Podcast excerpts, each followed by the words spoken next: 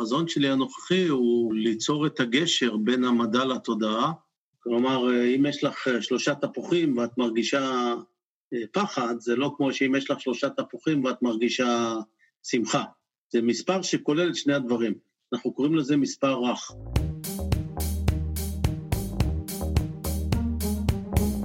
המצב הפוסט-אנושי, פודקאסט על טכנולוגיה, תרבות ורוח, עם דוקטור כרמל וייסמן.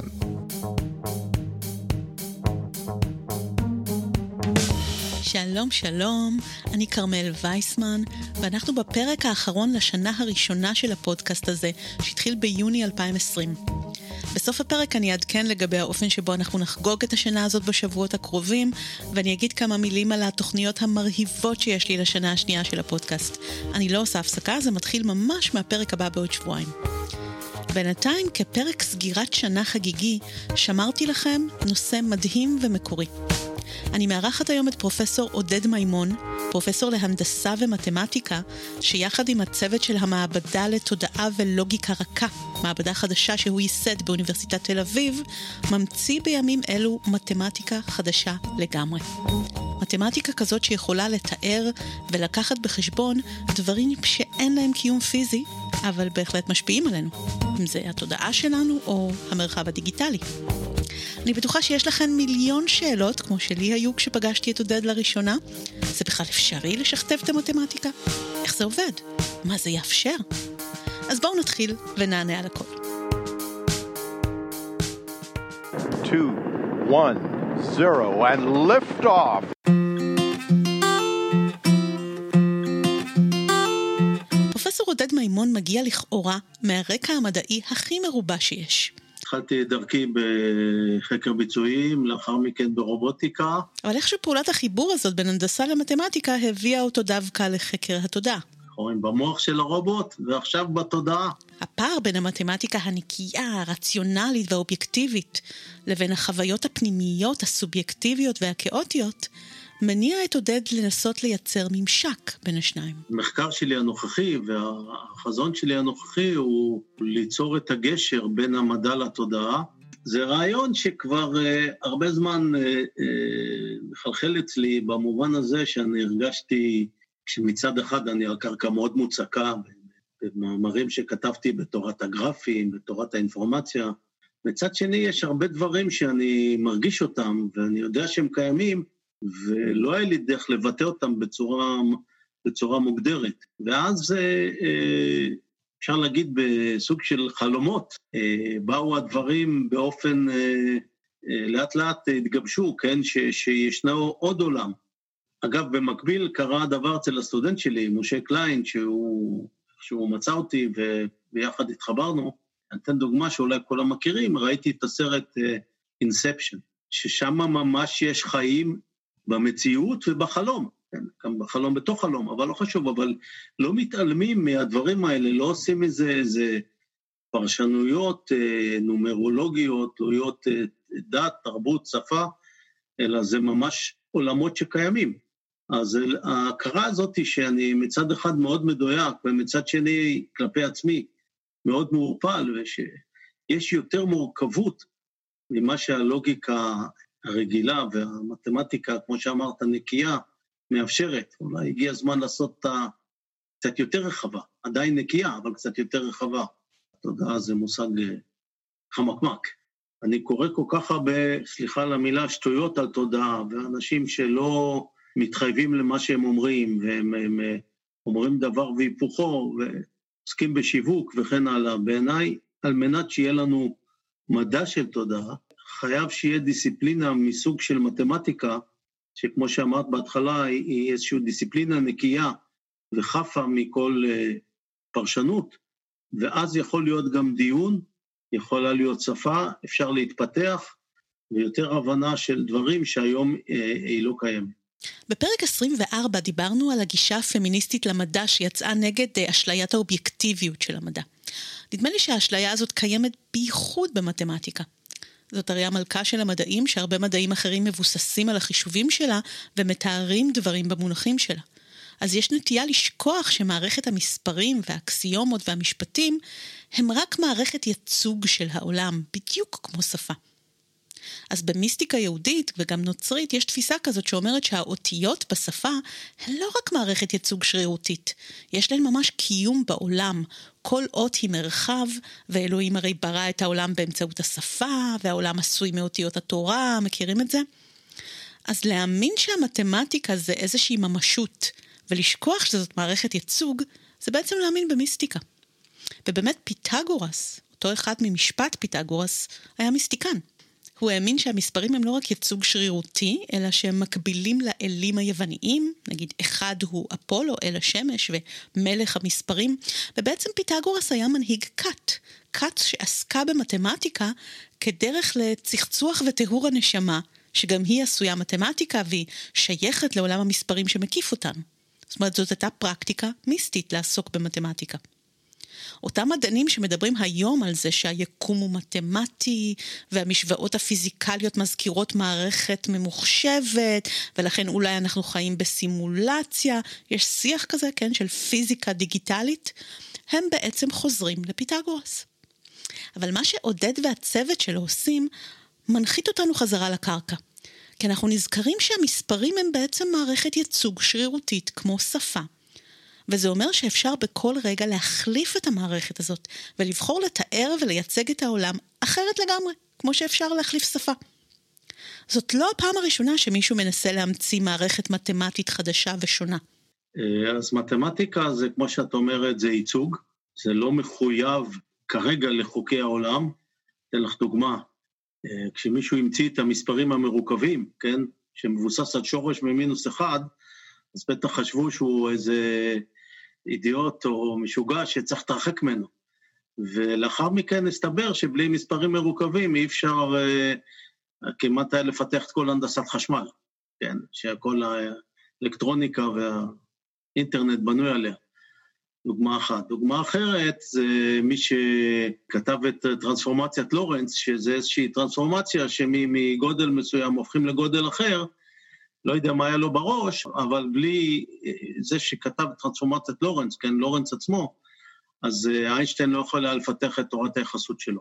יש לו לדבר על, אה, על הגיאומטריה האוקלידית, יש חמש אקסיומות, עד שבא מישהו בשם רימן ושינה את האקסיומה החמישית, ושוב פעם פתח עולם ומלואו, שעובד בפיזיקה, והראה שקווים מקבילים יכולים להיפגש, ואז על זה איינשטיין היה יכול לעשות את כל תורת היחסות עם כן, ארבע ממדים, שלושה למרחב, אחד לזמן, ארבע ממדים שמעוקמים, כן, מעוגלים.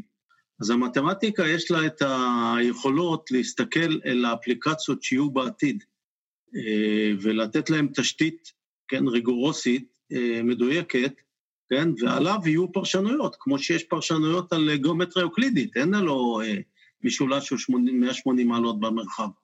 אין, אין כזה דבר בכלל. יחד עם זאת, זה שימש להרבה מאוד דברים. אז אותו דבר, אה, אנחנו, אגב, אנחנו נתלים פה בלייבניץ, שהוא אה, רצה לפתח דווקא מתמטיקה אינטגרטיבית, ושהוא לא הצליח, הוא פיתח את המתמטיקה הבינארית. בעזרת אותה מתמטיקה בינארית של לייבניץ יצרנו בעצם את האינטרנט. אז למה היא לא מספיקה לנו וצריך משהו חדש כדי לתאר אותו ואת התודעה וכולי?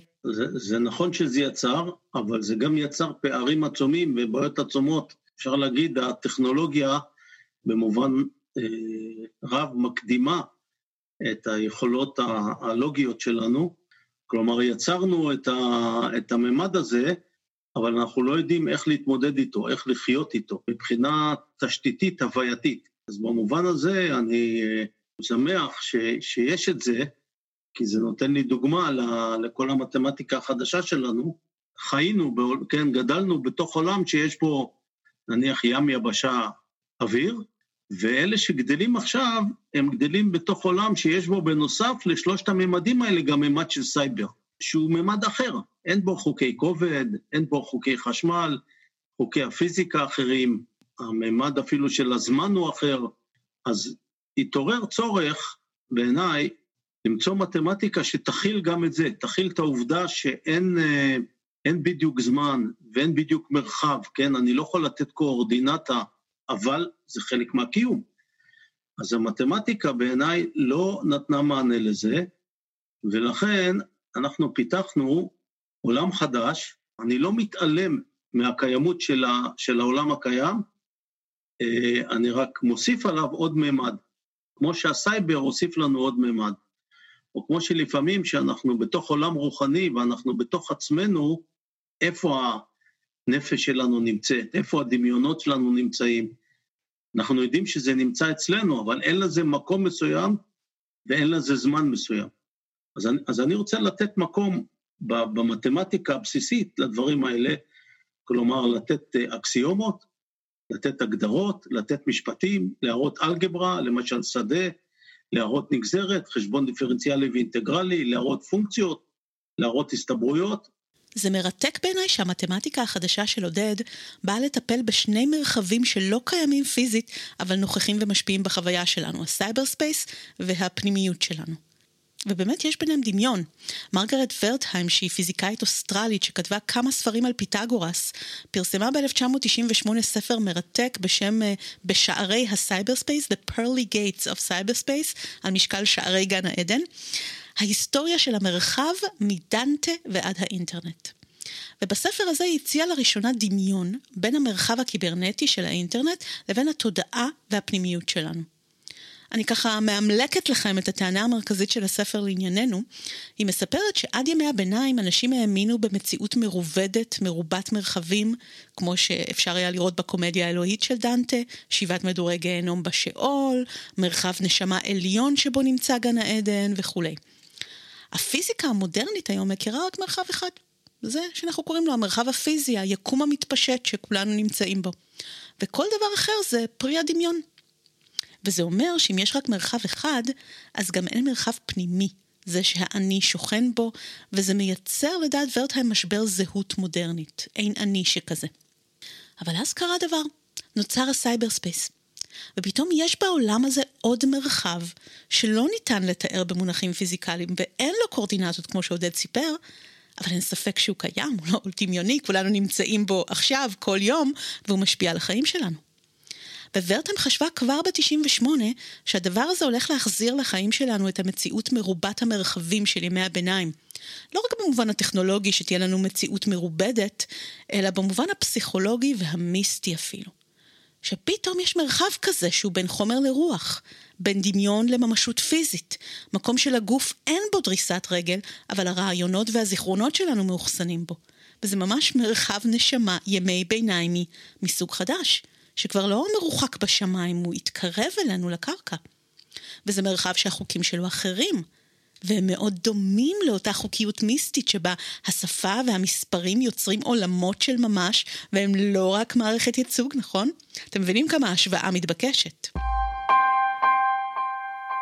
אז יאללה, אני מפסיקה לחפור לכם על מיסטיקה וניכנס לעובי הקורה, להבין איך עובדת המתמטיקה החדשה הזאת, ואל דאגה, לא יהיו פה נוסחאות בפודקאסט, ואם יהיו, אני מיד אתערב ואני אתרגם כל דבר ללוגיקה פשוטה של אנשי חברה ורוח, ואנחנו נבין את החידוש והיופי בזה בצורה עקרונית. מבטיחה לכם שזה ידידותי ללא מתמטיקאים, אני עצמי דיסקלקולית לא מאובחנת, ואם אני הבנתי משהו מזה, כל אחד יכול. בואי נחשוב רגע על, אה, על חלוקה של מספר בעצמו. כן, חמש חלקי חמש שווה אחד, ארבע חלקי ארבע שווה אחד וכן הלאה. אז מה זה אפס חלקי אפס? אפס חלקי אפס אה, הוא נחשב במתמטיקה הסטנדרטית כלא מוגדר. אבל אם אני אסתכל על חמש שווה חמש כפול אחד, כן, אני אקח את המחנה לצד השני, או ארבע שווה ארבע כפול אחד, אז אני אעשה אפס שווה אפס כפול A, כן? ו-A בעצם הוא כל מספר.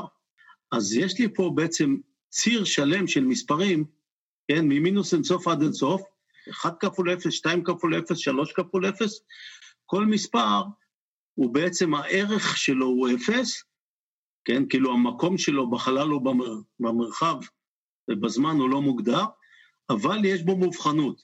כי במערכת הצירים 1 כפול 0 הוא שונה מ-2 כפול 0.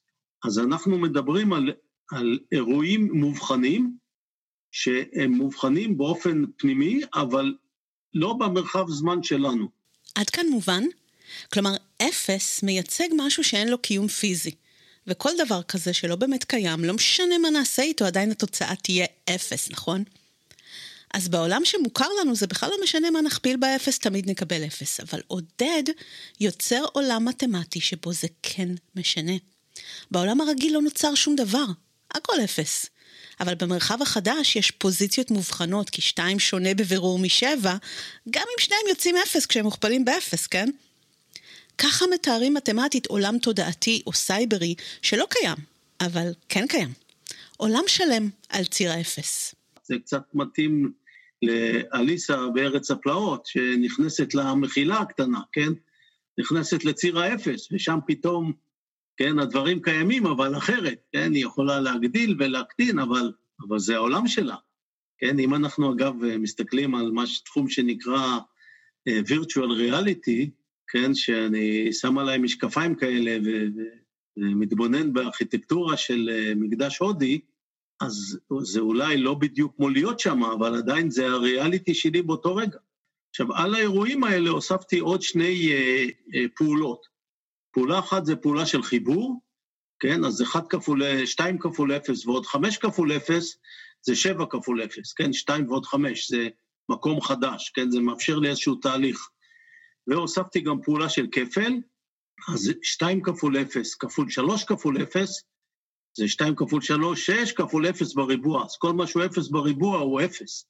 אז פעולת החיבור לוקחת אותנו לתהליך שבונה, ומין היבוך בונה, פעולת הכפל לוקחת אותנו לעיון, לאפס, כן? עיון באלף. אז אלה שלוש עקרונות, שלושת העקרונות של ציר האפס, ופה אנחנו מגיעים קצת לדברים שמדברים עליהם הרבה, על שזירות קוונטית, על לא מקומיות. ויש לנו אה, פעולות שהן כמו פעולות תיווך, יש פעולות שהן מחברות ויש פעולות שהן מעיינות, באלף, כן? בנוסף לציר הזה, לציר המספרים, אני שם את ציר של המספרים הרגילים, 1, 2, 3, 4, 5, כן? ששם זה מייצג את העולם, הזמן ומרחב הרגיל, ואני מחבר בין המספרים. כלומר, יש לי מספר שהוא יש לו איזשהו חלק בעולם של ציר האפס ואיזשהו חלק בעולם של ציר האחד. כלומר, מה שאנחנו גם מושפעים מאיזשהו תהליך פנימי שקורה לנו וגם מבחוץ.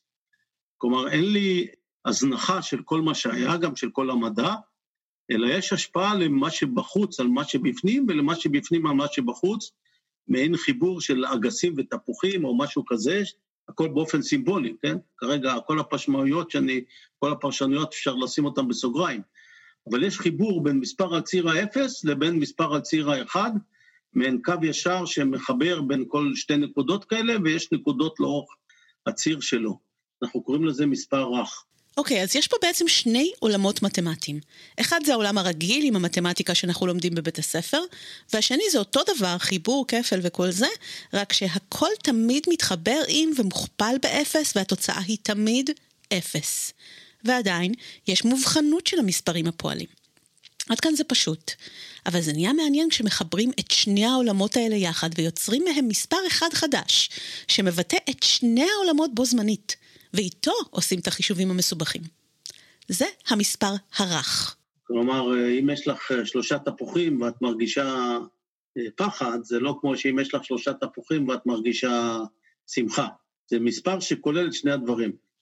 והעיקרון האחרון הוא שהחיבור הזה מציר האפס לציר האחד, הוא שונה מהחיבור מציר האחד לציר האפס. אני קורא לזה חיבור לא קומוטטיבי. כן? שלוש ועוד ארבע זה לא כמו ארבע ועוד שלוש, כן?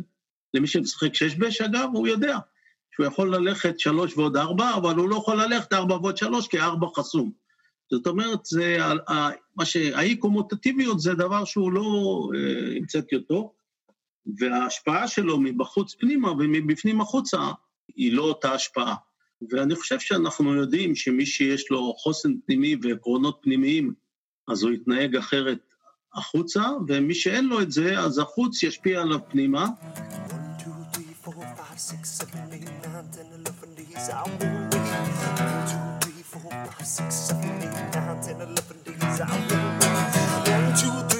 Five, six, seven, eight, nine, ten, eleven days. I will wait.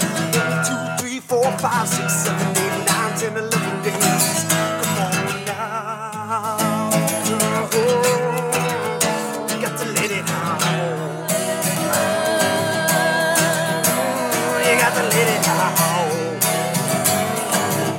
טיילר פונקי, זיכרונו לברכה, Let It Out, מתוך הופעה בתאילנד. כשפגשתי את עודד פעם ראשונה במשרד שלו, הוא צייר לי את המספר 6 על נייר ושאל אותי, מה זה? ואני עניתי, 6. ואז הוא אמר לי, זה נכון מהפרספקטיבה שלך, אבל בשביל מי שיושב מולך כמוני עכשיו, זה 9. איך נדע אם זה באמת 6 או 9? ומה אם היה מספר שהיה 6 בציר האפס ו-9 בציר המספרים הרגיל, והיינו יכולים לדבר באופן מדויק יותר על המקום הסובייקטיבי הזה. עודד והתלמיד שלו, דוקטור משה קליין, שכותבים את המתמטיקה החדשה הזאת, שואפים להחליף את כל המספרים שמוכרים לנו למספרים חדשים לגמרי, שיהיו להם את שני הפנים הללו, שבציר אחד הם 6, אבל בציר האחר הם 9. וההבדל ביניהם לא יהיה רק כזה אשליה ויזואלית משעשעת, הוא יהיה קשור למה שהצירים האלה מייצגים באמת. אירועים של עולם פיזי מול ערכים וכוונות ופוזיציות של עולם תודעתי. הייתי רוצה להחליף את כל המספרים, שיהיה לנו על ציר האפס אה, חמש למשל, ועל ציר האחד אה, שלוש, אז יהיה מספר שיקרא אה, חמש על ציר האפס ועוד שלוש על ציר האחד. אז הייתי רוצה שהעושר בעין של עולם המספרים הטבעיים ובכלל יגדל, כן? שיהיה מספר אחר, שנקרא מספר רך. מספר שלוקח בחשבון את שני האספקטים. אני חושב שהייצוג של המתמטי שלנו יכול שייתן גם שפה בהמשך, שכשאני אגיד משהו את תביני את מה שאני אומר, ולהפך, לא שכל אחד יעבוד לפי, אה, יגיד דברים ויכול להיות שיהיה לו כוונה טובה, אבל השני לא יבין אותו, אז אני חושב שעל זה גם נבנה שפה. אבל השאלה הגדולה כאן היא איך מתרגמים ערכים סובייקטיביים שונים לשפה מתמטית. מה יהיה תשע, חמש או שש בעולם הפנימי הזה, מה זה מייצג? שאלה טובה, אנחנו בתוך זה עכשיו. עוד אין לי תשובה אה, ברורה. יש לי רק את הרעיון ואני עוד לא יכול להגיד לך איך, אבל יש לי ביטחון שזה כיוון אה, מבטיח, שיהיה בו תרגום. ובתרגום אני רוצה שגם יהיו פרופסורים לרפואה, לפסיכולוגיה ולפילוסופיה, ולכן במעבדה שלי ישנם אנשים אה, מכל הדיסציפלינות האלה גם כן. טוב, אז מדובר פה בעניין תיאורטי בלבד עדיין, אבל זה מקורי, וזה יפה, וזה מכין תשתית לבאות, למתמטיזציה של התודעה, אם תרצו. על בסיס הנחה שהעולמות הפנימיים הללו באמת ניתנים לתיאור באופן מתמטי, והם לא איזה שדה כאוטי של שינוי מתמיד, שבו כל דבר לגופו והוא בלתי ניתן לייצוג, נכון? כאוטי זה מתמטי, אגב, אני לגמרי איתך. אני חושב שזה צעד בכיוון, כן? אז, אז אני לגמרי, ב, ב, גם בחוויה הפנימית שלי, לא טוען שאת הכל אפשר יהיה לייצג. אגב, זה גם בעיה שאני עובד עליה מבחינה מדעית. לפני 20 שנה יצא ספר What Computer cannot do, כלומר של דרייפוס, כן? מה אף פעם אי אפשר יהיה לעשות בעזרת מחשב. אז אני גם מחפש מעין אה, משפט הפוך למה שאני מפתח, ולהגיד מה אף פעם אי אפשר יהיה לייצג מתמטית או משהו שהוא תמיד יהיה מעבר לנו. אז בינתיים אני כן במצב הזה, שיש מעבר לנו, שלא נוכל לייצג, אבל כן אפשר להתקדם ולעשות הרבה יותר טוב ממה שיש היום. אפשר להסביר את העולם שנוצר כתוצאה ממתמטיקה כזאת, שמחברת בין שני צירי מספרים כאלו, על ידי צורה גיאומטרית שהיא בעצמה קוריוז מתמטי. טבעת מביוס או מביוס. טבעת מביוס זה, זה כמו טבעת רגילה שיש לה פיתול, כן? אז בטבעת רגילה אה, יש שני צדדים, הצד הפנימי והחיצוני, כן? בטבעת מביוס, בנקודה מסוימת, יש שני צדדים, יש פנימי ויש חיצוני, אבל כשהולכים ל... לאורך השפה של הטבעת, מגיעים ממקום אחד למקום השני. הצורה הזו מכונה לפעמים גם רצועת או לולאת מביוס. אתם יכולים לגגל כדי לראות את הצורה הזאת או להסתכל בתמלול של הפרק. מדובר בצורה דו-ממדית, אבל יש לה רק צד אחד. זה משטח עם שפה שלא ברור מה הכיוון שלו. ולכן היא מייצגת בצורה נהדרת דימוי שניתן לתיאור מתמטי, לרעיון שאפשר לקרוא לו פוסט-מודרני, שמה שנחווה אצלנו כהפכים, הם דווקא משלימים, סוג של גם וגם. אור וחושך, אה, טוב ורע, וכן הלאה, כל מיני מונחים שאנחנו יודעים היטב שהם תלויי קונטקסט, אז זה מאפשר פרשנויות שונות, הטוב יכול להיות רע למישהו אחר ולהפך. החושך הוא לא ההפוך של האור, אלא הוא נקודת ההתחלה של האור ממנו צומח האור. הצורה הזאת בעצם מדגימה לנו עיקרון שגם בפוסט-מודרניזם וגם בפוסט-הומניזם מנסים לבטא באופן פילוסופי, אולי זה גם דומה לתפיסות רוחניות מסוימות, וזה הרעיון של ההליכה מעבר לבינאריות ולדואליזם, למקום של אחדות ההפכים. ויש כל מיני צורות לבטא אחדות כזאת. אין ויאנג למשל לא בדיוק מבטל את ההפכים. הוא רק מראה יחס ביניהם, צורה שמדמה איך יש טיפה של אחד בתוך השני. טבעת מביוס היא עוד צורה כזאת שמדגימה יחס כלשהו בין ההפכים כהמשך רציף שהכיוון שלו מתהפך באמצע או משהו כזה. שימו לב שכל הדימויים הללו מעגליים. ברמה הגיאומטרית אנחנו מדמיינים הפכים באופן ליניארי, כמו ציר כזה שבצד אחד שלו יש טוב, ורחוק רחוק בקצה השני יש רע, וכאילו הם הכי רחוקים ולא קשורים זה לזה. אבל קפלו את הקו לעיגול, ויש לכם את טוב ורע וכל זוג הפכים אחר, גב אל גב. דיברנו קצת על הדימוי הזה בהקשר של חיים ומוות בפרק 13, אבל עכשיו תהיה לנו מתמטיקה של זה. של הבנת הפכים כקרובים זה לזה, יותר מאשר לכל דבר שלכאורה הוא ביניהם. מתמטיקה של הפכים כאותה מהות, עם ביטויים שונים, כיוונים שונים, שרק נחווים כהפכים.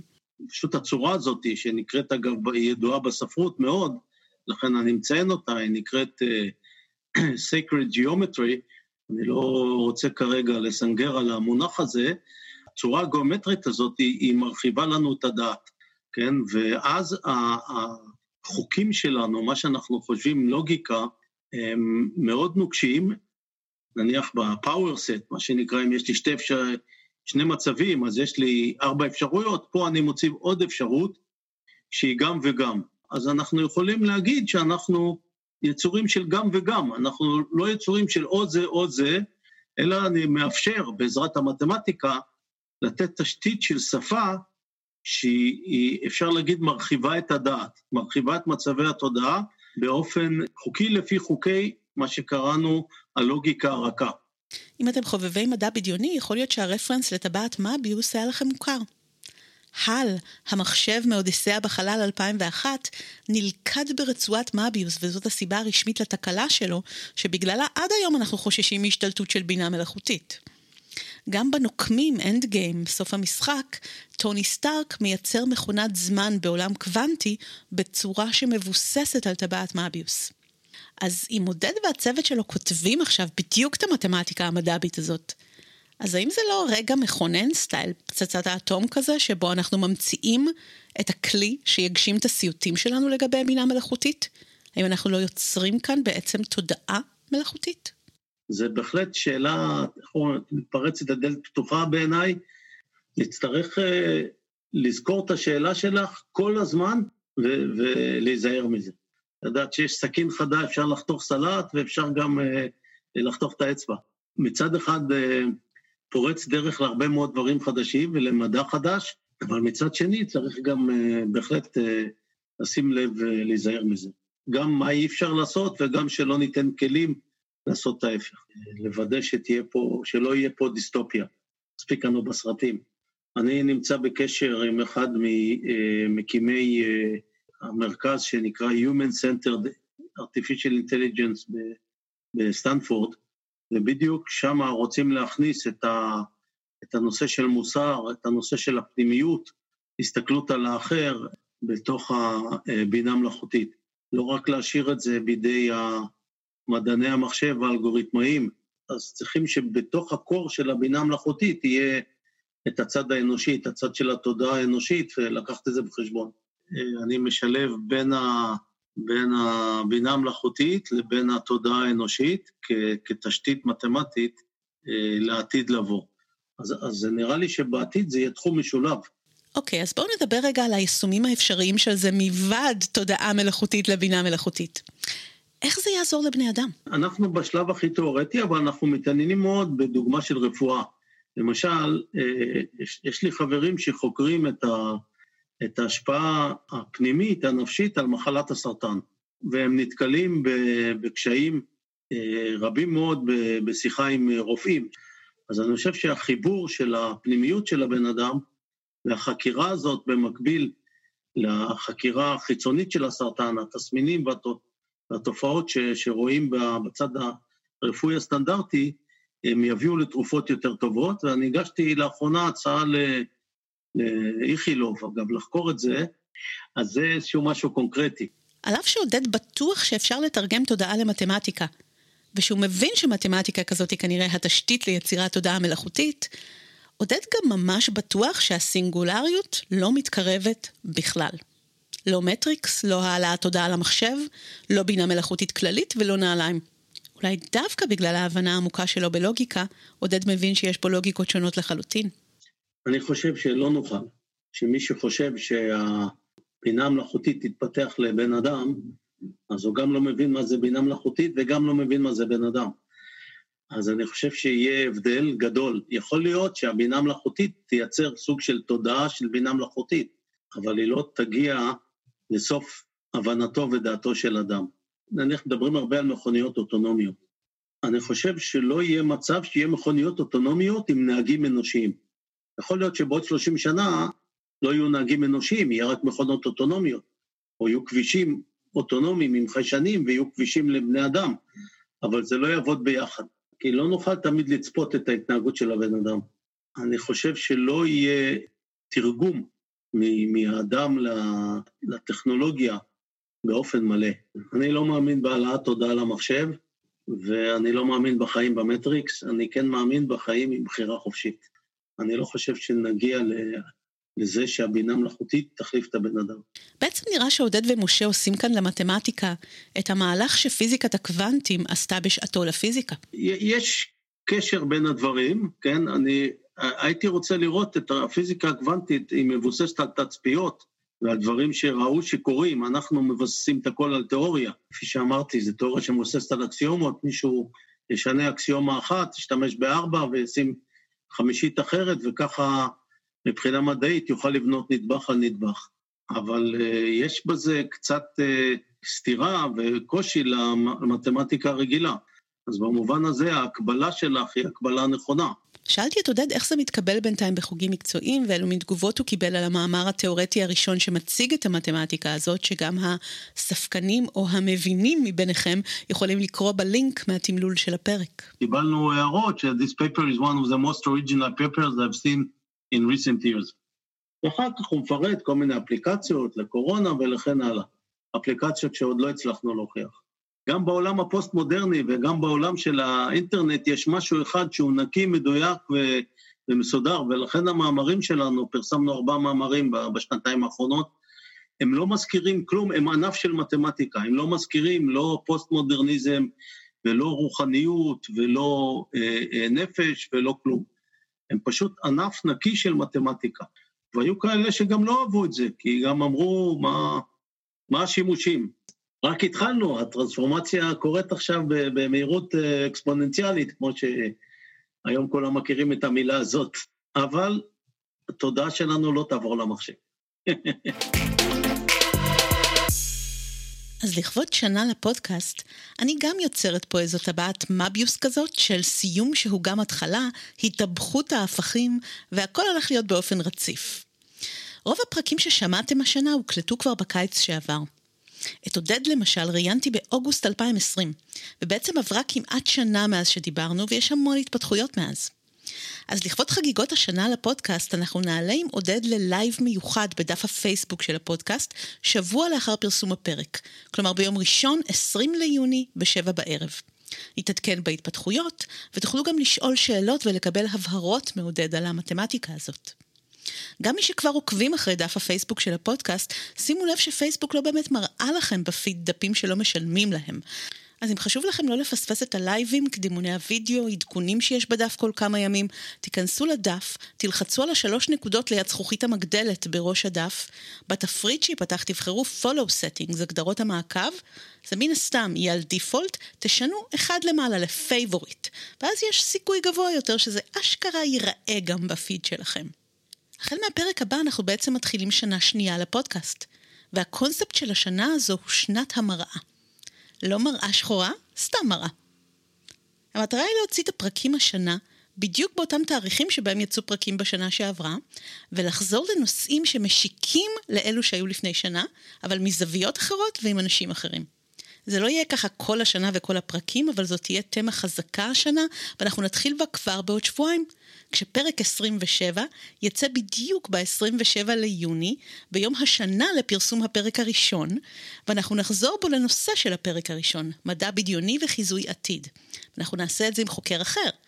הפעם זה יהיה דוקטור אהרון האופטמן, המייסד המיתולוגי של כתב העת פנטזיה 2000 וחוקר עתידים במקצועו.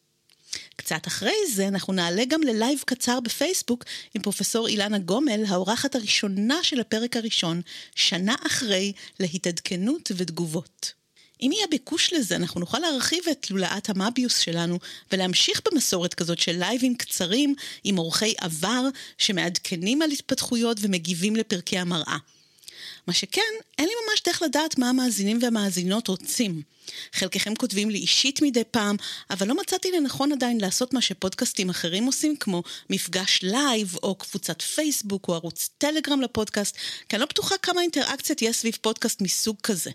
אז אם הרושם שלי שגוי, השמיעו קול. במהלך השבוע הזה שלאחר פרסום הפרק, אני אשים כמה סקרים בדף הפודקאסט ובסטורי של האינסטגרם במקביל, כדי לברר את העדפות שלכן לגבי סוגיות כאלה ואחרות, כמו למשל שילוב מוזיקה ואפקטים, כל זה כדי לשפר את הפודקאסט, שתהיה לנו שנה שנייה עוד יותר שווה. זהו להפעם, לחיי השנה הראשונה.